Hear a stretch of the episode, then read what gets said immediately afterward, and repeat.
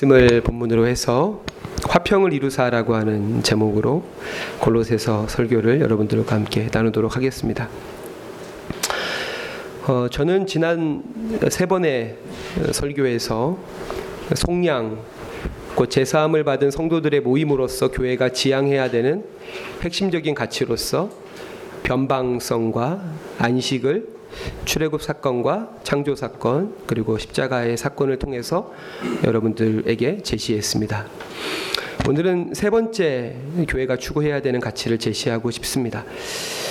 그것이 무엇인지는 잠시 뒤에 이야기하도록 하고 그것을 이야기하기 위한 몸풀기를 조금 하도록 하겠습니다. 오늘 설교는 골로새서 13번째 설교입니다.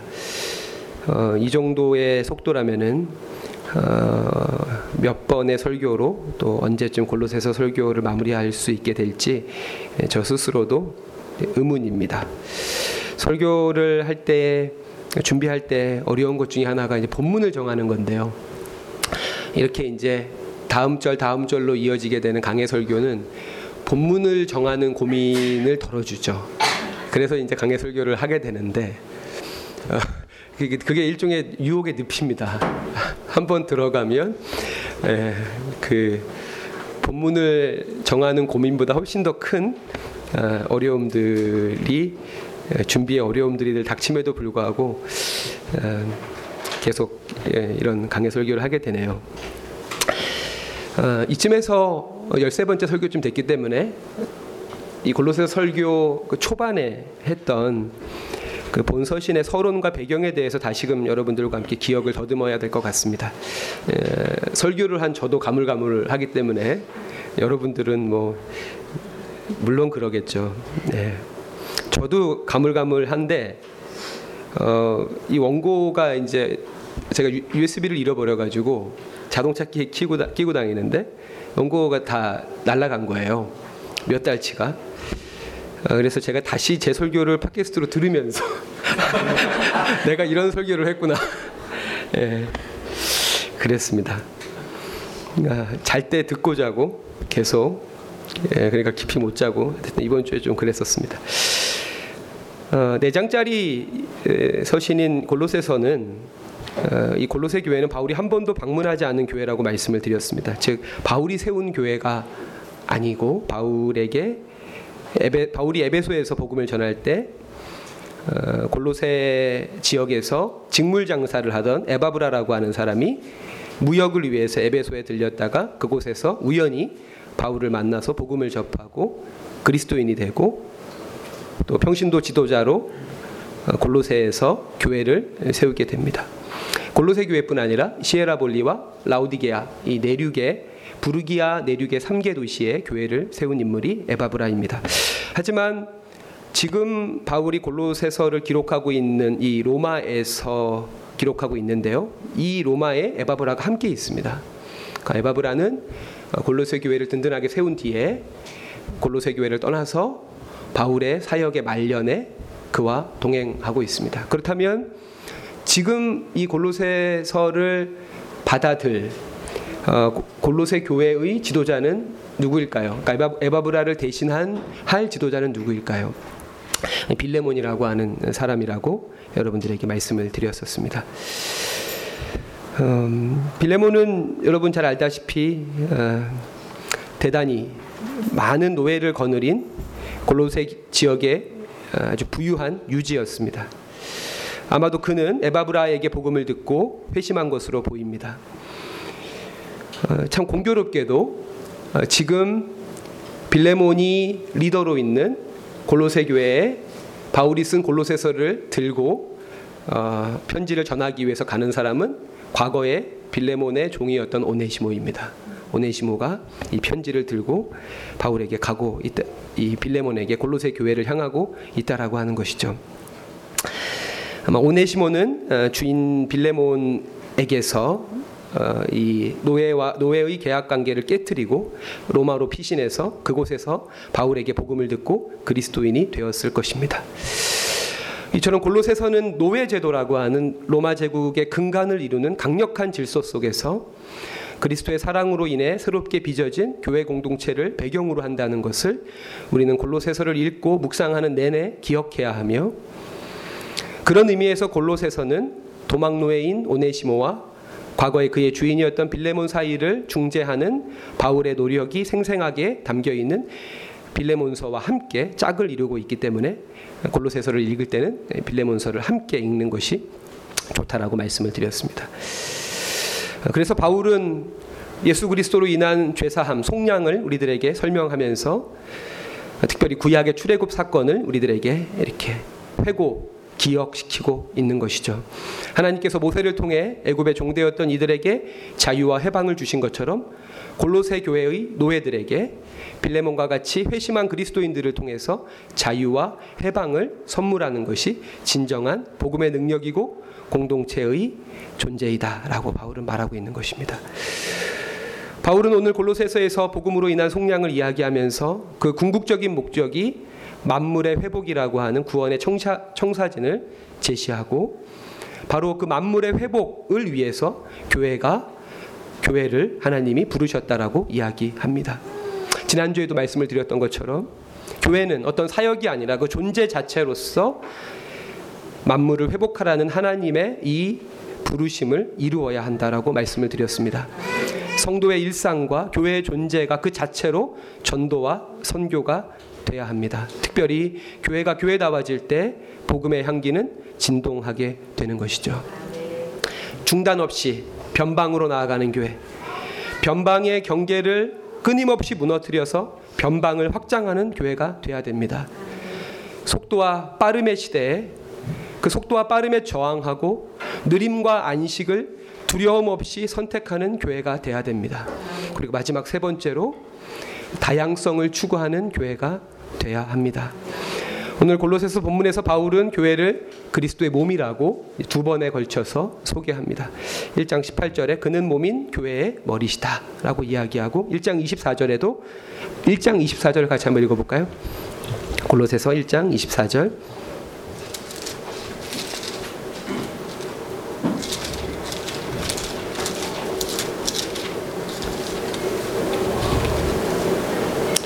1장 24절 같이 한번 읽겠습니다. 시작. 나는 이제 너희를 위하여 받는 괴로움을 기뻐하고 그리스도의 남은 고난을 그의 몸된 교회를 위하여 내 육체에 채우노라. 아멘. 그렇습니다. 교회는 그리스도의 몸입니다. 이 사실에서 우리가 먼저 기억해야 하는 것은 그리스도는 교회의 머리시라고 하는 것입니다. 그리스도를 교회의 머리로 모시지 않는 교회는 사실 교회가 아닙니다. 그리스도가 교회의 주인이십니다. 그리스도께서 교회를 다스리십니다. 그리스도께서 교회를 세우시고 교회를 유지하시고 지키시고 보호하십니다. 그리스도께서 교회에게 명령하시며 말씀하십니다. 교회는 세상의 권력이나 교회 내 유력자가 아니라 그리스도에게 순종할 때만이 교회가 됩니다. 반대로 그리스도와 단절된 교회는 더 이상 교회가 아닙니다. 머리 대신 그리스도께서 이루신 은혜의 복음을 상실한 교회는 더 이상 교회가 아닙니다. 이 교회에 대한 그리스도의 주권의 터에서만이 우리가 그리스도의 몸된 교회라고 하는 그리스도의 몸이라고 하는 이 고백을 온전하게 주님께 드릴 수 있습니다. 이 말은 우리가 몸된 지체를 선택할 수 없다는 말입니다. 우리에게는 지체를 선택할 권리가 없습니다. 그렇다고 해서 새로운 가족을 만나려는 적극적인 노력을 하지 말라는 말로 오해해서도 안 됩니다. 그러한 우리의 노력에도 불구하고 때론 소극적으로 새로운 만남을 기다리거나 아니 그마저도 없는 경우에서의 만남에도 그것은 전적으로 그리스도의 뜻과 부르심에 의한 것이기에 우리는 그들을 그리스도 안에서 형제라 고백하며 공동체로서의 책임을 다해야 합니다. 우리의 기호와 우리의 흥미와 우리의 동질성과 우리의 외적인 조건들로 인해서 회원의 자격을 부여하거나 제한할 수 결코 없다는 것이죠. 고린도전서 12장은 이렇게 시작을 합니다. 형제들아 신령한 것에 대해서 나는 너희가 알지 못하기를 원하지 아니한다. 이중부정으로 난 너희들이 신령한 것을 알기 원한다라고 바울은 말합니다. 어, 그러면서 이 신령한 것이 성령의 일이라고 바울은 이어서 이야기하면서 여기서 바울이 말하고 있는 신령한 것, 성령의 일이라고 하는 것은 우리가 흔히 생각하는 것처럼 어떤 은사나 어떤 능력이 아니라 하나님의 부르심에 따라 모인 여러 지체들이 그리스도의 은혜와 성령의 사귐 안에서 서로의 차이와 다름을 극복하고 하나의 몸된 교회를 이루는 바로 그 일이 신령한 일이고 성령의 일이다라고 바울은 결론을 내립니다. 그러면서 12장에 이렇게 바울은 마지막에 이야기하죠. 너희는 그리스도의 몸이요 지체의 각 부분이다라고 이야기합니다. 그리고 저는 개인적으로 이 결론이 창세기 2장에 하와를 향한 아담의 고백과 맞닿았다고 생각을 합니다. 아담이 하와에게 창세기 2장 23절에 뭐라고 고백합니까? 아담이 이르되 이는 내 뼈 중에 뼈요 내 살 중에 살이라 이것을 남자에게서 취하였은즉 여자라 부르리라 하니라 아멘. 저는 이 하와를 향한 아담의 고백이 단지 결혼 제도의 성서적 근간으로만 좁게 해석되고 적용될 것이 아니라 궁극적으로 그리스도의 몸 그 지체 상호 간의 관계의 친밀함과 어, 어떤 책임감을 가르치는 어, 말씀이라고 생각을 합니다. 교회 성장학이라고 하는 학문이 있습니다. 교회를 어떻게 하면 성장시킬까 하는 학문이죠. 그 교회 성장학에서 빠지지 않고 등장하는 한 가지 원리 중에 하나가 동일성 집단을 구성하라입니다. 동일성 집단을 구성하라. 동일성 집단 안에서 자연스럽게 확고되는 관계의 익숙함, 관계의 편안함, 소속감 등이 교회 성장의 동력으로 작용한다는 것입니다. 하지만 그것은 성장이라고 하는 본질적이지 않은 교회의 목적을 위해서 교회의 핵심적인 정체성인 다양성을 포기하는 것과 같은 것입니다. 교회의 핵심적 가치는 동일성이 아니라 획일성이 아니라 다양성이라고 하는 것입니다. 미국의 아주 저명한 기독교 저술가 중에 필립 얀시라고 하는 사람이 있고 제가 예전에도 한번 설교 시간에 소개했던 필립 얀시의 교회 나의 고민 나의 사랑이라고 하는 책이 있습니다. 필립 얀시 평생에 가장 오래 다닌 교회가 시카고에 있는 LaSalle Street Church라고 하는 교회를 가장 오래 다녔다고 합니다. 13년을 다녔다고 하니까요. 여기 있는 분들 대, 대부분보다 적게 새사랑 교회에서 계신 그 연수보다 적게 다닌 거죠. 별로 안 웃으시네요. 어, 그 LaSalle Street Church는 시카고의 빈민가와 부유층의 그 딱 중간 지역에 있던 교회 위치한 교회였다고 합니다. 그래서 당시에 필립 얀시는 그 교회 평신다 평신도 리더였는데 담임 목사하고 항상 이야기하기에 우리 교회는 다리 교회 교회가 돼야 된다. 브릿 처치가 돼야 된다. 빈민가와 부유층을 연결하고 두 계층의 교회 안에서 하나의 공동체를 이루는 그 교회가 돼야 된다라고 항상 이야기했다라고 합니다. 물론 다양한 계층의 교회 안에 공동체를 이루고 존재할 때 여러 가지 갈등이 발생하겠죠. 뭐 예배 순서에 대해서도 갈등이 있고 교회 사역과 프로그램, 프로그램에 대해서도 다양한 의견들이 충돌할 수 있지만 아, 바로 그그 이유, 이 필립 얀시는 그것을 유쾌한 다양성이라고 말하는데요. 그 유쾌한 다양성 때문에 자기는 교회의 가장 중요한 본질을 LaSalle Street Church에서 깨달았다라고 이야기합니다. 그러면서 이렇게 자기의 교회를 그 교회에 대한 설명 맨 마지막 장에서 이렇게 설명을 하거든요. 한번 들어보시죠. 내가 일주일 동안에 가는 곳들 중에 여러 세대가 함께 모이는 곳은 교회밖에 없다. 교회에는 엄마 품에 안겨 있는 아기들도 있고 시도 때도 없이 꼼지락대고 낄낄거리는 아이들도 있고 늘 바르게 처신하는 반듯한 성인들도 있고 설교가 조금이라도 길어지면 잠들곤 하는 장년과 노인들도 있다. 전 이걸 들으면서 새사랑 교회 이분이 새사랑 교회를 왔다 가셨나 하는 생각이 들 정도로 어, 느낌이 들었는데 저만의 느낌은 아니겠죠. 그래서 바울은 하나님 아버지의 모든 충만이 거한 예수의 십자가의 죽음을 통해서 바로 이 일, 화평이 이루어졌다라고 이야기하면서 자신 역시도 이 일, 이러한 공동체를 세우기 위해서 자신에게 품부된, 자신에게 주어진 자기 십자가를 주저, 주저함 없이 질 것이라고 바울은 고백합니다. 그것이 1장 24절이죠. 제가 다시 한번 읽겠습니다. 나는 이제 너희를 위하여 받는 괴로움을 기뻐하고 그리스도의 남은 고난을 그의 몸된 교회를 위하여 내 육체에 채운다라고 하는 것이죠. 공동체 안에 서로 간의 다름과 차이를 극복하는 이 바울은 괴로움이라고 말하는 이 괴로운 과정을 통해서 다양성이라는 성품을 개인과 공동체 안에 내면화시키는 것 바로 이것이 바울이 말하는 화평입니다. 다양성을 우리 안에 내재화시키고 성품화시키는 바로 이것이 바울이 말하는 화평이고 자신이 한 번도 방문해 보지 못했지만 골로새 교회를 바울이 지금 칭찬하고 있는 것입니다. 어, 20절에 그의 십자가의 피로 화평을 이루사에서 이제 화평을 이루사라고 하는 이 단어가 헬라어로 보면 한 단어입니다. 에이레노 포이에오라고 하는 단어입니다. 에이레노 포이에오. 둘 다 들어본 단어이죠. 에이레네하고 포이에마가 합쳐져 있는 단어입니다. 에이레네는 평화를 의미하는 시라버이고 포이에오는 창조하다. 포이에마는 이제 창작물을 뜻하는 거고 포이에오라는 동사는 창작하다, 창조하다라는 뜻이죠. 저 화평을 이루다라고 하는 뜻으로 번역하기보다는 평화를 창조하다, 평화를 창작하다라는 어떤 그런 예술가의 창작의 고통. 아침에 목사님이 저를 보시자마자 박목사님 얼굴이 좀 부었네요. 라고 말씀을 하시더라고요. 제가 개인적으로 얼굴이 동그래서 부었단 말을 별로 안 좋아하는데 뜨끔했습니다. 뜨끔. 아, 걸렸구나. 그도 그럴 것이 제가 어저께 밤에 어, 그게 잘못이었죠. 우리 김영희 성도님이 지난 5월 한 달 동안 목숨 걸고 만드신 TVN의 손세이셔널이라고 하는 프로그램을 본 게 잘못이었습니다. 그거를 보 사실 제가 한 9시 반쯤 잠이 들어야지 쭉 자거든요. 네, 이제 그 프로그램이 훨씬 더 그 뒤까지 했고 그러니까 자야 되는 시간을 놓쳤고 그러다 보니까 갑자기 다음 뉴스에 봉준호와 송광우가 리미에르 극장에 입장하고 있다. 수상이 유력하다.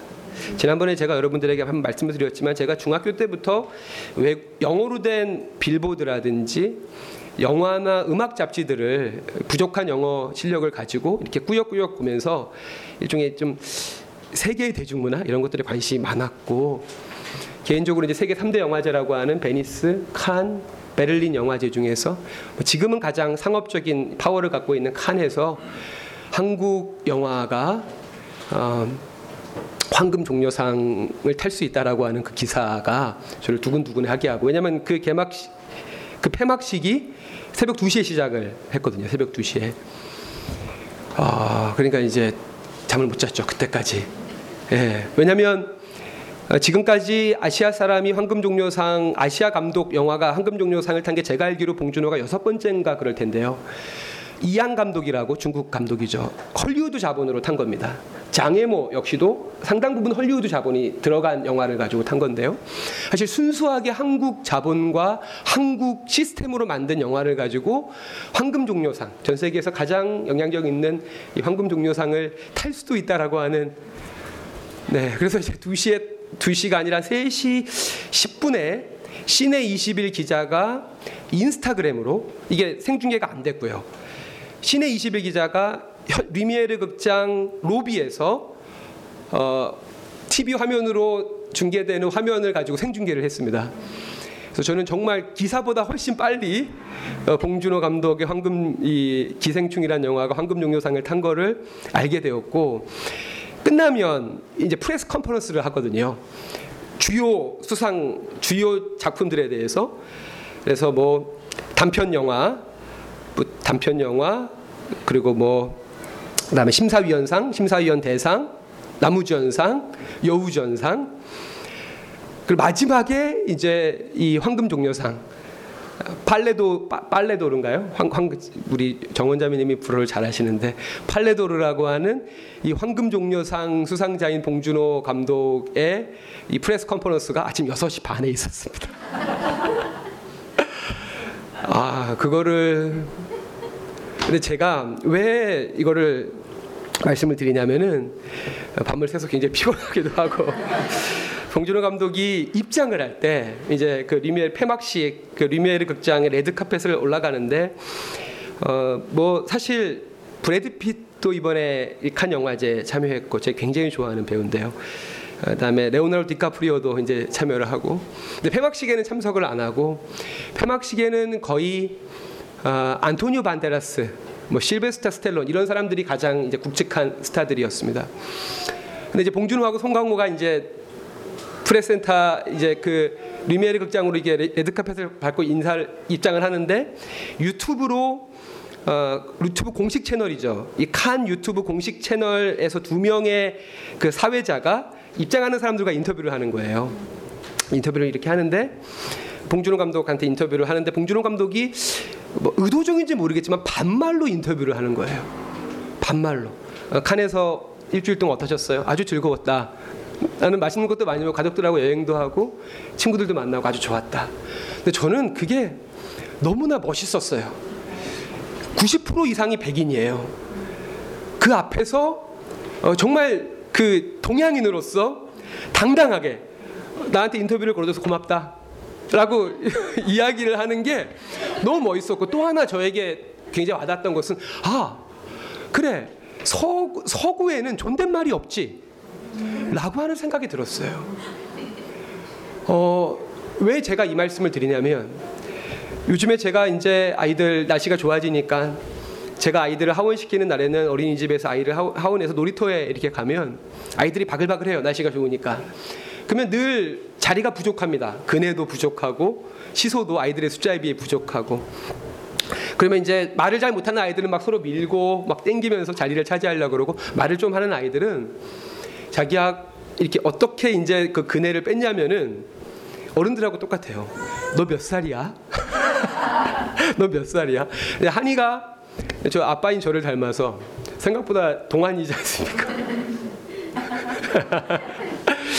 예, 어저께 예, 그렇죠. 그래서 여섯 살짜리 아이가 예, 일곱 살짜리 아이가 한이가 여섯 살인 줄 알고 나 일곱 살인데 너 몇 살이야? 라고 하는 거를 제가 종종 봐요. 그러니까 아이들끼리도 그 나이라고 하는 것이 관계의 장애물로 작동하는 걸 봐요. 공동 어떤 이런 친교의 장애물로 작동하는 것을 봅니다. 어디 그런 관계의 장애물이 나이뿐이겠습니까? 뿐이겠습니까? 근래 들어 한국의 10대, 20대에서 이 남성과 여성 간의 성별의 차이로 인한 갈등이 심각합니다. 내국인과 외국인 국적의 문제 역시 만만치 않습니다. 특별히 작년에 예멘 난민이 집단적으로 입국한 뒤에 난민들에 대한 부정적인 감정이 점점 심화되고 있습니다. 정치적 지향에 따라서 현 정부와 제1야당의 지지자들 가운데도 극렬한 갈등이 쉽게 봉합되지 않습니다. 더욱 어려운 것은 경제적 계층 간의 갈등이죠. 고향 3기 신도시가 발표가 되니까 고향 2기 신도시의 주민들이 자기 집값이 떨어진다는 이유로 어, 새로운 사회적 갈등이 야기되기도 합니다. 종교적 이유로 인한 갈등 역시도 오래된 갈등의 이유들입니다. 어, 하지만 저는 이러한 모든 차이보다 더 큰 차이와 다름이 하나님과 인간 사이의 차이입니다. 절대와 상대, 무한과 유한, 전능함과 연약함 등 이 두 존재 사이엔 결코 건널 수 없는 완전한 대립과 이질적인 차이가 존재합니다. 하지만 우리가 믿는 복음은 바로 이 둘 사이가 아버지의 모든 충만이 거한 예수의 십자가의 피로 화평케 되었다라고 바울은 말합니다. 이 십자가 복음 안에서 건널 수 없는 관계의 틈과 간격이라고 하는 건 없으며 극복할 수 없는 차이와 다름도 없습니다. 다른 말로 하면 우리가 인간적인 차원에서의 이 이질적인 차이도 극복하지 못하면서 어찌 하나님과 인간 사이의 화해를 이야기하는 복음을 믿고 증거할 수 있겠습니까? 만약에 믿는다라고 마, 믿는다라고 한다면 그것은 내가 믿는 바 이 믿음의 도리를 전혀 진지하게 생각하지 못한 피상적인 신앙 고백에 불과할 것입니다. 교회 안에 다양한 지체들이 머리 대신 그리스도의 뜻에 따라 서로를 형제와 자매로 한 가족으로 한 몸으로 인정하고 존중할 때 비로소 교회는 평화의 공동체, 평화를 이루는 공동체가 되는 것입니다. 이 일은 결코 쉽지 않습니다. 어, 바울이 24절에서 말한 대로 고난이 따르는 일이고 괴로운 일입니다. 개개인 안에 오랫동안 내재된 선입견과 편견을 극복하려는 내적인 투쟁, 투쟁을 해야 되며 더 나아가서 이 사회에 고착화되어져 있는 모두에게 비판 없이 수용되고 있는 뿌리 깊은 관습과 차별에도 저항해야 하기 때문에 그렇습니다. 여러분 그렇다면 하나가 되기 위해서 우리는 어떻게 해야 됩니까? 아니 하나됨 공동체 평화라고 하는 것은 무엇일까요? 저는 공동체의 평화라고 하는 것은 어떤 결과물이 아니라 과정이라고 생각을 합니다. 과정. 민주주의를 위한 독재가 있을 수 없듯이 평화를 위한 폭력 역시도 있을 수 없습니다. 우리 공동체의 과정, 우리 공동체의 일상, 우리 공동체의 시간 하나하나가 모두 평화로울 때 그래서 그런 평화를 위한 일상의 훈련을 우리가 마다하지 않을 때 우리 공동체가 다양성을 성품화할 수 있는 유일한 길을 획득하는 것이죠. 지난주에 공동체 대화를 저희가 재정에 대한 공동체 대화를 했었는데 대화를 마치고 저는 대화에 참여하지 않았지만 어, 제 안에 들었던 후에는 왜 아이들을 뺐을까라는 생각이었습니다. 사실 아이들도 그 자리에 있을 수 어, 있어야 하지 않았을까? 아이들도 그 안에서 우리들의 이야기를 듣고 자신들의 생각을 이야기하지 않아 이야기했어야 하지 않았을까? 그렇게 평화를 배워가고 다양성을 배워가지 배워가야 하지 않았을까라고 생각을 했습니다. 사랑하는 성도 여러분, 말씀을 마무리하겠습니다. 우리를 한 몸으로 부르신 하나님을 찬양하며 그 하나님께 감사를 드립니다. 너는 내 뼈 중에 뼈요 내 살 중에 살이라고 하는 하와를 향한 아담의 이 진실하고 이 아름다운 고백이 우리 공동체 안의 지체들을 향해서 서로에게 드려지기 원합니다. 그리고 이미 이 수고를 다해주고 계신 여러분들에게 진심으로 감사를 드립니다. 오늘 청년 주일까지 5월 한 달 동안 공동체 각 세대들을 향한 사랑과 감사의 표현을 표현에 적극적으로 동참해 주셔서 감사를 드립니다.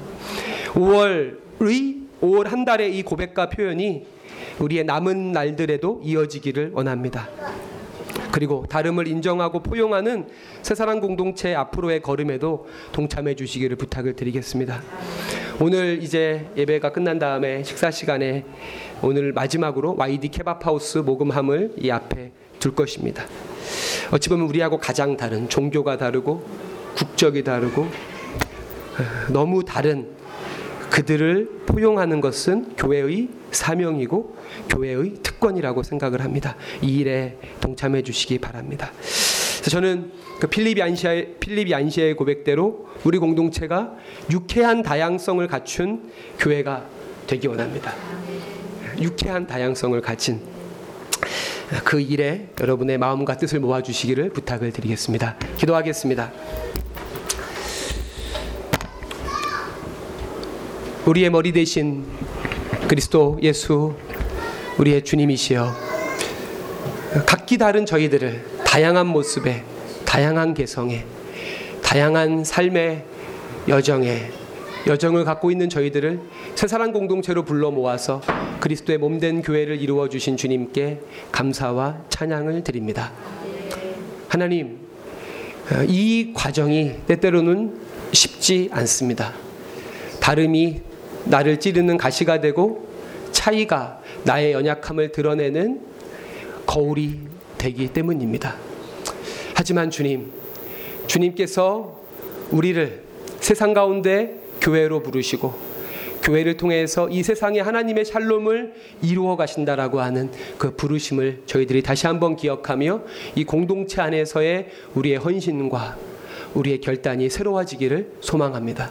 주님 저희들을 도우시고 유쾌한 다양성이 세상을 아름답게 하는 교회가 될 유쾌한 다양성으로 세상을 아름답게 하는 교회가 될 수 있도록 주님 우리들을 축복하여 주옵소서. 감사드리며 예수님의 이름으로 기도합니다. 아멘. 아멘. 우리 자리에 일어나셔서